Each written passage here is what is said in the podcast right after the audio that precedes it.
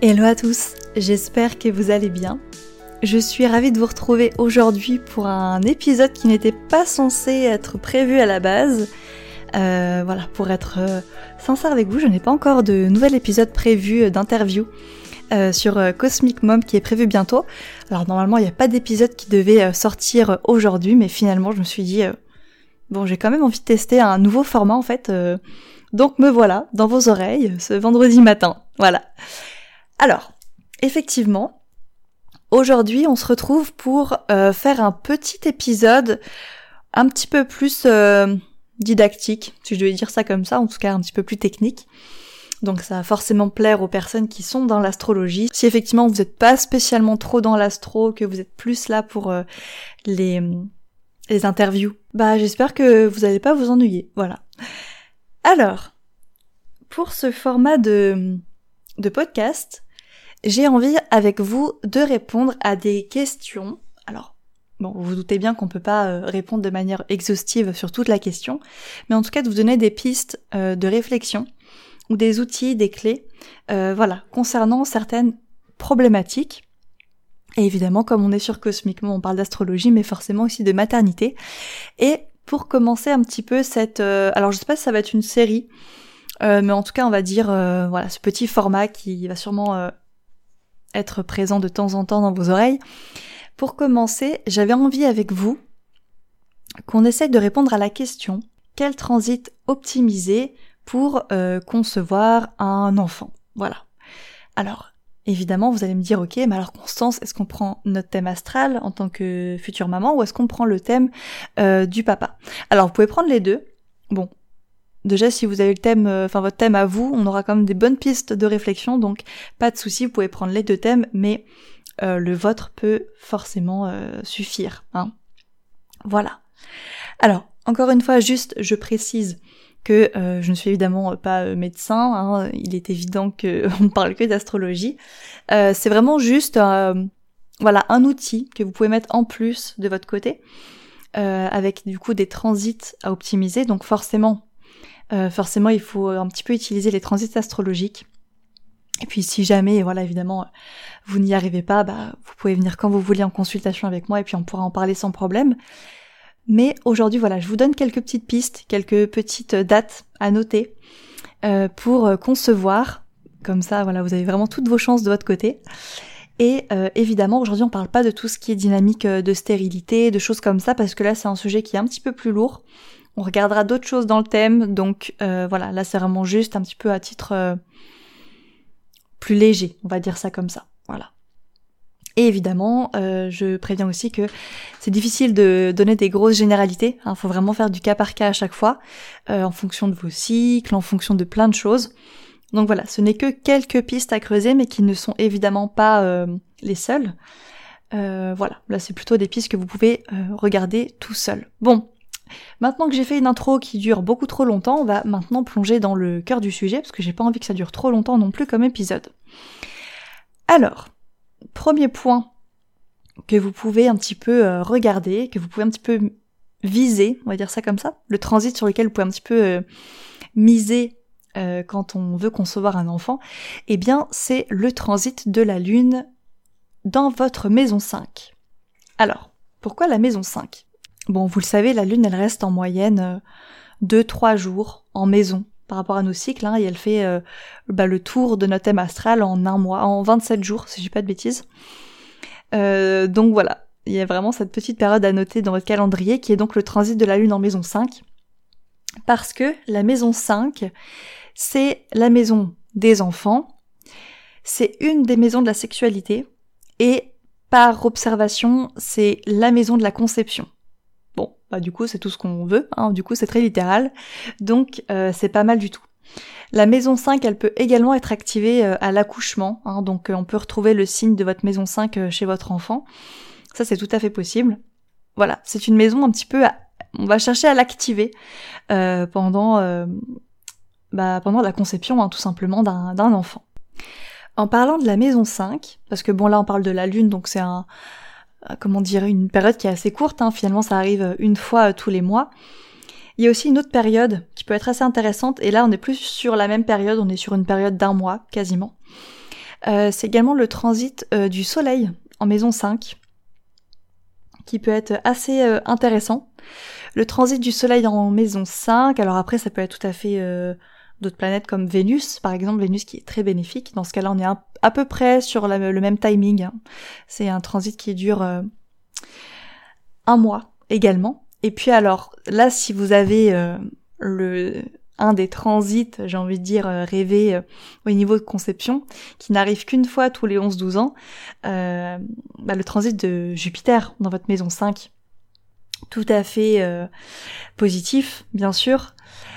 Transit de Jupiter dans votre maison 5, euh, souvent euh, je le vois comme étant un peu le ouais le, transit un peu rêvé hein, pour la conception en général. Parce que bah voilà hein, Jupiter planète de la chance de l'expansion de tout ça. Dans le secteur des enfants bon bah on peut faire pire hein, en l'occurrence. Donc voilà c'est pas mal du tout. Alors tout à l'heure, je vous ai dit que la maison 5, on l'a retrouvée chez, euh, comment dire, dans le thème astral de vos enfants, dans le sens où, admettons, voilà, vous avez la maison 5 en Sagittaire, bah peut-être que votre, vos enfants ont du Sagittaire dans leur thème, surtout le Soleil, par exemple. Alors, du coup, si on réfléchit bien, et si on doit un petit peu euh, calculer tout ça, le but pourrait être aussi de miser sur euh, pour la conception du coup euh, bah, 9 mois avant que la maison 5 soit activée. Alors c'est un petit peu technique, me... vous allez réussir à me suivre. Mais en gros, si on recule, la maison qui est activée 9 mois avant, euh, enfin même les deux maisons qui peuvent être activées euh, 9 mois avant, et eh ben c'est la maison 8 et la maison 9. Donc, effectivement, euh, concevoir un enfant pendant que la Lune, le Soleil, Vénus, Jupiter sont dans vos maisons 8 ou 9, ça peut être particulièrement intéressant aussi. Ça peut même être très intéressant. En plus, la maison 8, bah, c'est aussi une maison qui a un rapport avec la sexualité, donc finalement, euh, c'est très intéressant de miser euh, dessus aussi. Voilà. Sinon, ce qui peut être euh, particulièrement intéressant, évidemment, un transit de la Lune en cancer, forcément. parce que le cancer, bah, c'est c'est les enfants. La lune en cancer, c'est un placement qui est très fertile en général. Euh, je sais pas si vous avez déjà remarqué ça, mais quand la lune est en cancer, on peut se sentir euh, fertile au niveau de nos idées, par exemple, de notre créativité, etc. Et puis bah pour les femmes, forcément, c'est particulièrement impactant comme euh, transit. Donc la lune en cancer peut effectivement être un, une période sur laquelle miser finalement. Il n'y a évidemment pas que ça.